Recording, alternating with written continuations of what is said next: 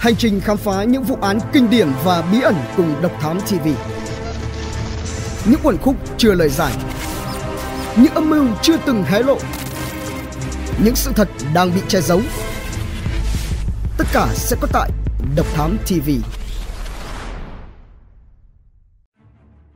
Những năm cuối thập niên 60 và suốt thập niên 70 của thế kỷ 20, một kẻ giết người hàng loạt với trí thông minh tuyệt đỉnh Điểm số IQ trong khoảng 167 đến 170 đã tung hoành nhiều nơi trên đất nước Mỹ, gieo rắc hàng chục, thậm chí là hàng trăm cái chết. Không những thế, hắn còn hiên ngang xuất hiện tại The Dating Game, một game show hẹn hò trên sóng truyền hình Mỹ giữa lúc tội ác cao trào với một phong thái không thể lãng tử hơn. Và sau này, thế giới biết đến hắn ta cùng những tội ác của mình với biệt danh The Dating Game Killer. Kẻ sát nhân hàng loạt đó là ai? Nguyên nhân nào khiến hắn trở nên như vậy? Những tội ác nào đã được gây ra và hắn đã trả giá những gì? Hãy thư giãn, thật chậm rãi và hết sức tỉnh táo cùng với Độc Thám TV đi tìm hiểu về câu chuyện này nhé. The Dating Game The Dating Game, trò chơi hẹn hò, là tên gọi của một chương trình giải trí trên truyền hình rất lôi cuốn khán giả nước Mỹ vào khoảng giữa thập niên 70 thế kỷ trước – người đàn ông hóm hỉnh và lôi cuốn nhất chương trình sẽ có cơ hội hẹn hò cùng một cô gái tham gia chương trình ở một nơi tùy ý bên ngoài phim trường. Tham gia chương trình sẽ có ba người nam ngồi một bên sân khấu, ở giữa là tấm chắn và phía bên kia là một cô gái. Hai bên không được nhìn thấy nhau và cô gái chỉ cần đặt ra những câu hỏi hoặc tình huống để ba người nam trả lời. Nếu như phần trả lời của người nào được cô gái và khán giả đánh giá là thú vị, hóm hình nhất thì người đó sẽ được trao thưởng cùng vinh dự hẹn hò với cô gái tại một nơi nào đó. Có thể hiểu, chương trình mang ý nghĩa như một cuộc tìm kiếm ý trung nhân cho những ai không thích một người tình tẻ nhạt. Vào tháng 9 năm 1978, một người đàn ông đã chiến thắng trong lần tham dự trò chơi truyền hình này. Ngay từ lúc xuất hiện, người đàn ông này đã rất ân hình trong bộ vest lịch lãm, khuyên tai vàng lấp lánh, mái tóc xoăn dài và đặc biệt phong thái rất tự tin cùng cách nói chuyện lôi cuốn. MC giới thiệu anh ta là một nhiếp ảnh gia thành công khởi nghiệp từ năm 13 tuổi, kiêm phi công và thích đua xe. Còn cô gái tham gia chương trình hôm ấy là Bradshaw, một giáo viên đến từ Los Angeles. Trước phong thái đầy vẻ lãng tử quyến rũ của vị nhiếp ảnh gia tham dự chương trình, ít có cô gái nào có thể từ chối và tất nhiên Bradshaw không phải là ngoại lệ. Rất vui vẻ, Bradshaw đưa ra tình huống. Nếu em hẹn anh đến nhà hàng ăn tối anh sẽ trông như thế nào và gọi món gì. Không có gì đắn đo, vị nhấp ảnh gia hài hước đáp rằng anh sẽ diện thật láng bóng và gọi món chuối để em có thể lột cùng anh. Hứng thú với câu trả lời đó, Russell tiếp tục đặt ra tình huống cả hai dựng một lớp diễn xuất. Cô yêu cầu chàng trai đóng vai một ông già hành khất. Rất nhanh trí và khéo léo, vị nhiếp ảnh gia kia lập tức nhập vai bằng giọng của một cụ già Hãy đến đây với ta. Với cách trả lời bạo dạn nhưng đầy hài hước, vị nhiếp ảnh gia lãng tử kia đã được chọn. Giải thưởng là một chuyến du lịch tới núi Magic, một trong những khu vực vui chơi nổi tiếng tại Los Angeles. Đây là giải thưởng sắp xếp cho cặp đôi giành chiến thắng trong trò chơi hẹn hò này có thời gian bên cạnh nhau. Sau khi đóng máy quay, Bradshaw và vị nhiếp ảnh gia nọ đã có một cuộc gặp gỡ ngay ở hậu trường sân khấu. Như được lập trình sẵn, vị nhiếp ảnh gia kia mau chóng đưa ra lời mời hẹn hò với Bradshaw. Tuy nhiên, ngoài lời nói, vị nhiếp ảnh gia lãng tử này không quên kèm theo những hành động kỳ lạ và đáng sợ. Đến mức sau này khi được Sydney Telegraph phỏng vấn vào năm 2012, Bradshaw nhớ lại và kể rằng Tôi bắt đầu cảm thấy mình như bị bệnh. Hắn ta đã có những hành động rất đáng sợ. Và tất nhiên là tôi đã từ chối kèm theo đó là suy nghĩ sẽ không bao giờ muốn gặp lại hắn ta nữa. Tại thời điểm đó, Bradshaw không biết rằng mình đã may mắn như thế nào khi từ chối lời đề nghị hẹn hò của gã nhiếp ảnh gia kia. Và cô cũng không bao giờ có thể tưởng tượng được rằng ngày hôm đó, ngay trên sóng truyền hình và tại hậu trường sân khấu, mặt đối mặt gần gũi với một trong những kẻ giết người hàng loạt kinh khủng nhất nước Mỹ, gây ra hàng chục, thậm chí hàng trăm vụ bắt cóc, hiếp dâm, giết người và chuyên sưu tập những bức ảnh của nạn nhân. Đó là The Dating Game Killer Rodney Alcala. Bệnh án trong thời kỳ tại ngũ Rodney James Alcala Tên khai sinh là Rodrigo Yaquez Alcala Bucher, sinh ngày 23 tháng 8 năm 1943 tại San Antonio, Texas, Mỹ. Gia đình của Alcala có tất cả ba người con, ngoài Alcala là con trai thì hắn còn có hai người chị em gái. Năm 1951, cha của Alcala chuyển gia đình đến Mexico, rồi bỏ đi vào 3 năm sau đó.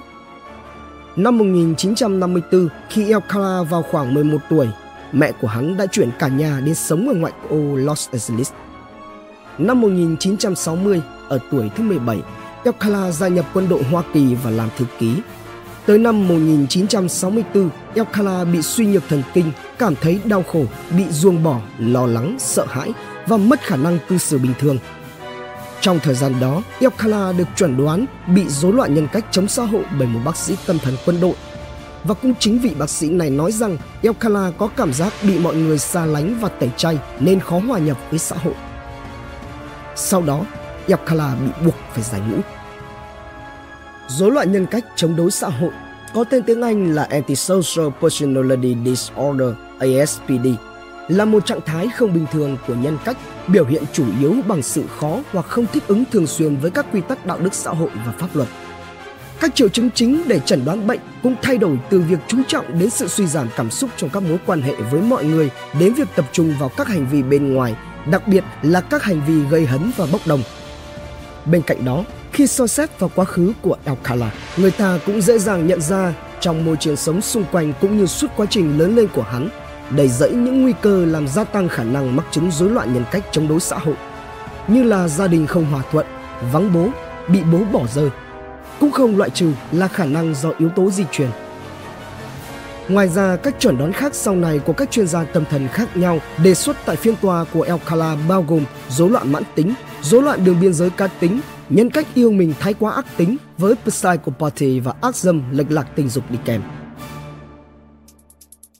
Tội ác đầu tiên Bị buộc giải ngũ, Alcala trở lại Los Angeles sống tại nhà mẹ đẻ và theo học tại Đại học California tại Los Angeles, lấy bằng cử nhân năm 1968 và cũng trong năm nay, Alcala đã thực hiện tội ác đầu tiên của y. Phong cách phạm tội của Alcala được biết đến là một vòng lặp vô tận cho đến khi nạn nhân rời khỏi cõi đời, bao gồm đánh, cắn, hãm hiếp và bóp cổ nạn nhân đến bất tỉnh, rồi sau khi tỉnh lại y lại tiếp tục thực hiện lại quá trình này. Nạn nhân đầu tiên của Elkala là Tali Shapiro, một cô bé 8 tuổi bị Elkala dụ dỗ vào căn hộ của mình vào năm 1968. Tuy nhiên, ở lần đầu tiên này, Elkala đã thất bại trong việc tước đi mạng sống của Tali Shapiro.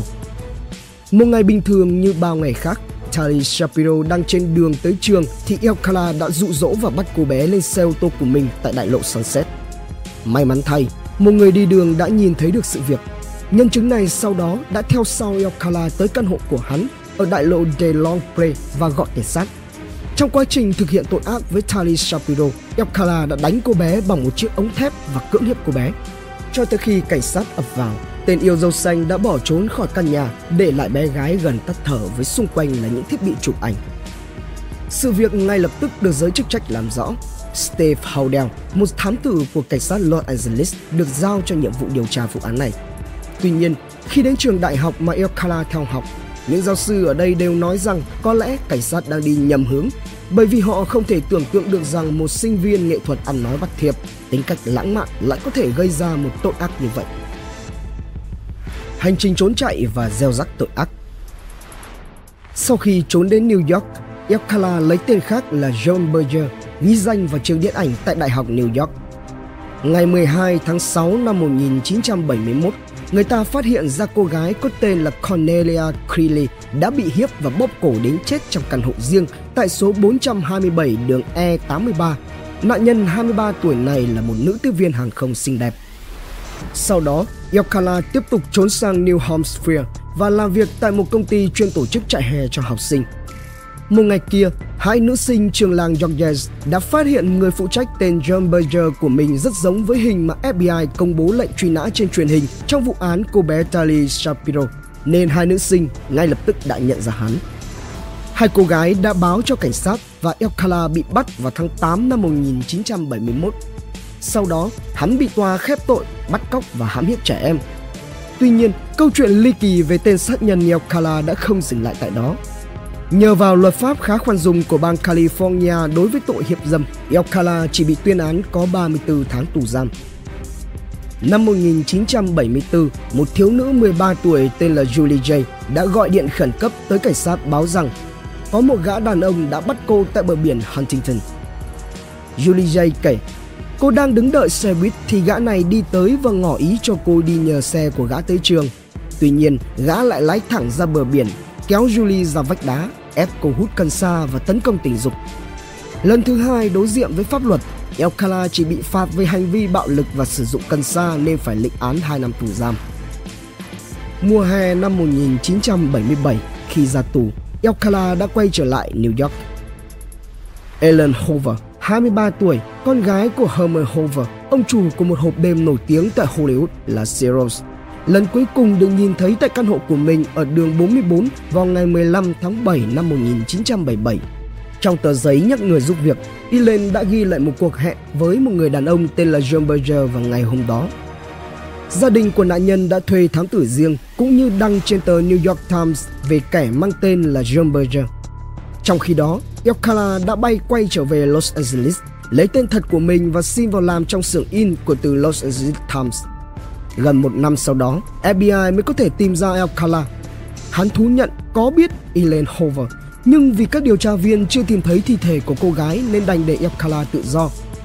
Sau này, thi thể của Elaine Hoover được tìm thấy tại thị trấn Tarry, Bắc New York và hình ảnh của cô cũng được tìm thấy tại nhà của Alcala. Vào tháng 8 năm 1977, Alcala đã gặp Christine Ruth Thornton, 28 tuổi ở San Antonio. Thornton bị siết cổ đến chết Xác của cô bị vứt lại tại nông trại ở Wyoming. Một người chăn gia súc đã tìm thấy thi thể của Thornton trên cánh đồng vào năm 1982, nhưng nhân thân của nạn nhân vẫn là một bí ẩn trong suốt 3 thập kỷ. Mãi cho đến năm 2014 sau khi làm xét nghiệm, nhà chức trách thấy rằng ADN của Thornton trùng hợp với em gái thì danh tính của cô mới được làm rõ. Danny Oramospe, công tố viên Hans Sweetwater cho biết, thật may mắn Chị em của cô ấy đã không ngừng tìm kiếm. Nếu không có sự nỗ lực của gia đình nạn nhân thì có lẽ chúng ta không bao giờ có thể phá được vụ án này. Trong khi cảnh sát New York chưa tìm ra thủ phạm trong vụ án Elaine Hoover, thì vào tháng 11 năm 1977, tại Los Angeles, người ta lại phát hiện xác một người phụ nữ trẻ bị sát hại rồi giấu trong khe núi, khu vực ngoại ô thành phố. Cái tên Rodney Alcala lại một lần nữa được đưa vào danh sách những nghi can hàng đầu Nạn nhân được xác định là Jim Barcombe, 18 tuổi, là tình nguyện viên chơi kèn trumpet tại một ngôi trường trung học phổ thông. Khám nghiệm tử thi, cảnh sát phát hiện Jane đã bị hiếp và bóp ngạt tới 3 lần. Hung khí lần lượt là một chiếc thắt lưng, chiếc quần nịt của cô gái và một ống quần của cô. ADN thu được tại hiện trường được xác định là của Elkala. Vào tháng 12 năm 1977, Georgia Whitted, một nữ y tá 27 tuổi được phát hiện đã tử vong tại nhà riêng ở Malibu. Vụ án xảy ra một tháng sau cái chết của Jim Barcom và cách vài ngày sau khi FBI thẩm vấn Elkala về cái chết của Elaine Hoover tại New York. DNA và dấu vân tay được kết luận cũng là của Elkala. Phương thức gây án của tên sát nhân biến thái này dường như đã được định dạng. Trong khi các nhà điều tra bận rộn thu thập chứng cứ, củng cố thì Elkala vẫn nhờ nhờ ngoài vòng pháp luật. Năm 1978, Yakala khi này làm việc dưới tên thật của mình tại Los Angeles Times với vị trí sắp chữ. Tại đây, cuộc sống của Yakala chia thành hai phần. Ban ngày, hắn là một người sắp chữ, đánh máy tận tụy với công việc. Khi màn đêm buông xuống, Alcala trở thành nhiếp ảnh gia chuyên đi dụ dỗ các cô gái trẻ tham gia vào chuyên mục nhiếp ảnh chuyên nghiệp của mình. Cũng trong thời gian này, Alcala vẫn vô tư tham dự game show The Dating Game trên truyền hình. Vấn đề của The Dating Game nằm ở chỗ ban tổ chức đã không thực hiện kiểm tra lý lịch của người chơi tham gia chương trình. Và Elkala cũng từng khai rằng sau khi phải nhận lời từ chối của Bradshaw trong chương trình The Dating Game, hắn như tức điên lên và điên cuồng tìm kiếm các nạn nhân tiếp theo. Tổng cộng, trước và sau khi xuất hiện trên truyền hình, Elkala tuyên bố đã giết từ 50 đến 100 người. Trong suốt quá trình chạy trốn của mình kể từ năm 1968, Yokala đã gây ra nhiều vụ án khác nhau mà rất nhiều trong số đó phải mãi đến sau này khi mà công nghệ thông tin và kỹ thuật hình sự ngày càng phát triển thì mới có thể tìm được lời giải đáp. tội ác cuối cùng. Nạn nhân cuối cùng của Yokala được biết đến là Robin Samsel, 12 tuổi. Cô bé mất tích tại Huntington Beach, California khi đang trên đường đến lớp học múa ballet cùng với nhóm bạn vào ngày 20 tháng 6 năm 1979 sau khi gặp một người đàn ông lạ mặt gạ gẫm chụp ảnh. Gần 12 ngày sau đó, thi thể của Samsel đã được một nhân viên kiểm lâm công viên tìm thấy ở gần chân đồi Pasadena của Sierra Madre. Sau khi thẩm vấn nhóm bạn của Samsel, cảnh sát đã có được thông tin và phát thảo khuôn mặt của kẻ lạ mặt dù chụp ảnh. Ngay lập tức, Rodney Alcala đã bị nhận diện. Ngày 24 tháng 7 năm 1979, cảnh sát tổ chức lục soát nhà mẹ đẻ của Yokala ở Seattle và phát hiện một chiếc hộp khóa kín giấu trong một cái tủ. Chiếc hộp này chứa nhiều bức ảnh các cô gái trẻ do Yokala chụp. Họ cũng tìm thấy một đôi bông tai hoa vàng của Robin Samshow, cô thiếu nữ bị hiếp giết trước đó. Đôi hoa tai thứ hai hình bông hoa hồng sau này được xác định là của Charlotte Lamb. Cảnh sát tin rằng nhiều người trong số họ đã bị Alcala dụ dỗ để hắn chụp những bức ảnh khiêu gợi rồi cất giữ như bảo tồn chiến tích. Quá trình xét xử và bản án cho kẻ thủ ác Alcala từ khi bị bắt giam hết sức trắng trợn và lì lợm kiện lại hệ thống tòa án của California về những bản án tòa gán cho mình. Trong đó, Alcala quyết liệt chống lại việc tòa án sử dụng kết quả DNA tại hiện trường để buộc tội hắn cưỡng hiếp và sát hại Jim Buckcomb, Georgia Whitted, Charlotte Lamb và Jim Parental. Quá trình xét xử và định tội Alcala là cả một con đường dài và quanh co. Phiên tòa đầu tiên diễn ra vào năm 1980 Bồi thẩm đoàn nhận thấy Alcala phạm tội giết người cấp độ 1 và anh ta nhận án tử hình. Tuy nhiên, Tòa án tối cao California đã bác bỏ phán quyết đó. 6 năm sau, vào năm 1986, phiên tòa thứ hai xét xử Alcala được diễn ra. Tuy nhiên, tên sát nhân có trí tuệ thiên bẩm này lại không dễ dàng bị buộc tội đến thế. Điều thú vị nhất là Alcala đã bị tuyên án tử hình trong cả hai phiên xét xử, nhưng mỗi lần y kháng án, quyết định của tòa lại bị đảo ngược. Như có lần Tòa án thành phố Santa Ana, bang California tuyên tử hình Alcala bằng hình thức tiêm thuốc độc, nhưng 3 tuần sau đó, họ lại phải thay đổi tội danh và miễn tội chết cho Alcala. Năm 1994, Ronnie Alcala còn viết hẳn một cuốn sách báo chữa cho chính mình với nhan đề You, Jury, Bạn và Bồi Thẩm đoàn. Trong đó, Alcala tuyên bố mình vô tội đối với vụ án Samsung. Ngày 25 tháng 2 năm 2010, bồi thẩm đoàn lần thứ ba kết luận Rodney Alcala phạm tội bắt cóc và sát hại cô bé Robin Sampson. Các quan tòa cũng kết luận gã đã gây ra cái chết của bốn phụ nữ là Jim Barcom, 18 tuổi, Georgia Winston, 27 tuổi, Charlotte Lam 31 tuổi và Jim Parental, 21 tuổi. Tuy nhiên, tại phiên tòa này, Rodney Alcala đã tự làm luật sư bảo chữa cho chính mình Điều không ngờ đến nhất trong tính toán của Yokala là sự xuất hiện của Charlie Shapiro trong lần xét xử thứ ba này. Cô chính là cô bé 8 tuổi bị Yokala thực hiện tội ác lần đầu tiên vào khoảng 40 năm trước và đã đứng ra làm chứng trong lần này. Ngày 30 tháng 3 năm 2010, thẩm phán Francisco Briseno tuyên Rodney Yokala phải chịu án tử hình. Đó là bản án tử thứ ba dành cho Rodney Yokala sau hai bản án trước đó đã bị phủ quyết Điều mới mẻ trong bản án thứ ba này là Rodney Alcala bị kết án thực hiện 5 vụ giết người thay vì một vụ ở hai bản án trước đó. Đến đầu năm 2013, Ronnie Yokala tiếp tục bị phạt thêm 25 năm tù giam trong một phiên tòa xét xử tên này phạm tội hiếp dâm. Đến tháng 9 năm 2016, đại diện chính quyền bang Wyoming đã đến nhà tù bang California ở Corcoran, nơi mà Yokala đang bị giam giữ. Trong cuộc trò chuyện, Tên này thừa nhận quen Thornton và từng chụp ảnh cô. Tuy nhiên, Elkala quả quyết cô vẫn còn sống khi mà hắn bỏ đi. Như vậy, phải sau hơn 3 thập kỷ điều tra, các công tố viên mới có thể tuyên bố Rodney Alcala phải chịu trách nhiệm về cái chết của Christine Ruth Thornton. Đã hơn 50 năm kể từ ngày thực hiện tội ác đầu tiên với Shapiro và hơn 30 năm kể từ ngày xảy ra vụ án Samsung, kể cả cho đến khi mẹ của Robin Samsung qua đời ở tuổi thứ 75 thì đến nay, Rodney James Alcala vẫn chưa bị xử tử. Độc Thám TV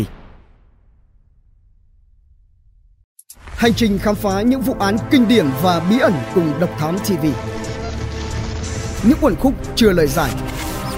Những âm mưu chưa từng hé lộ. Những sự thật đang bị che giấu. Tất cả sẽ có tại Độc Thám TV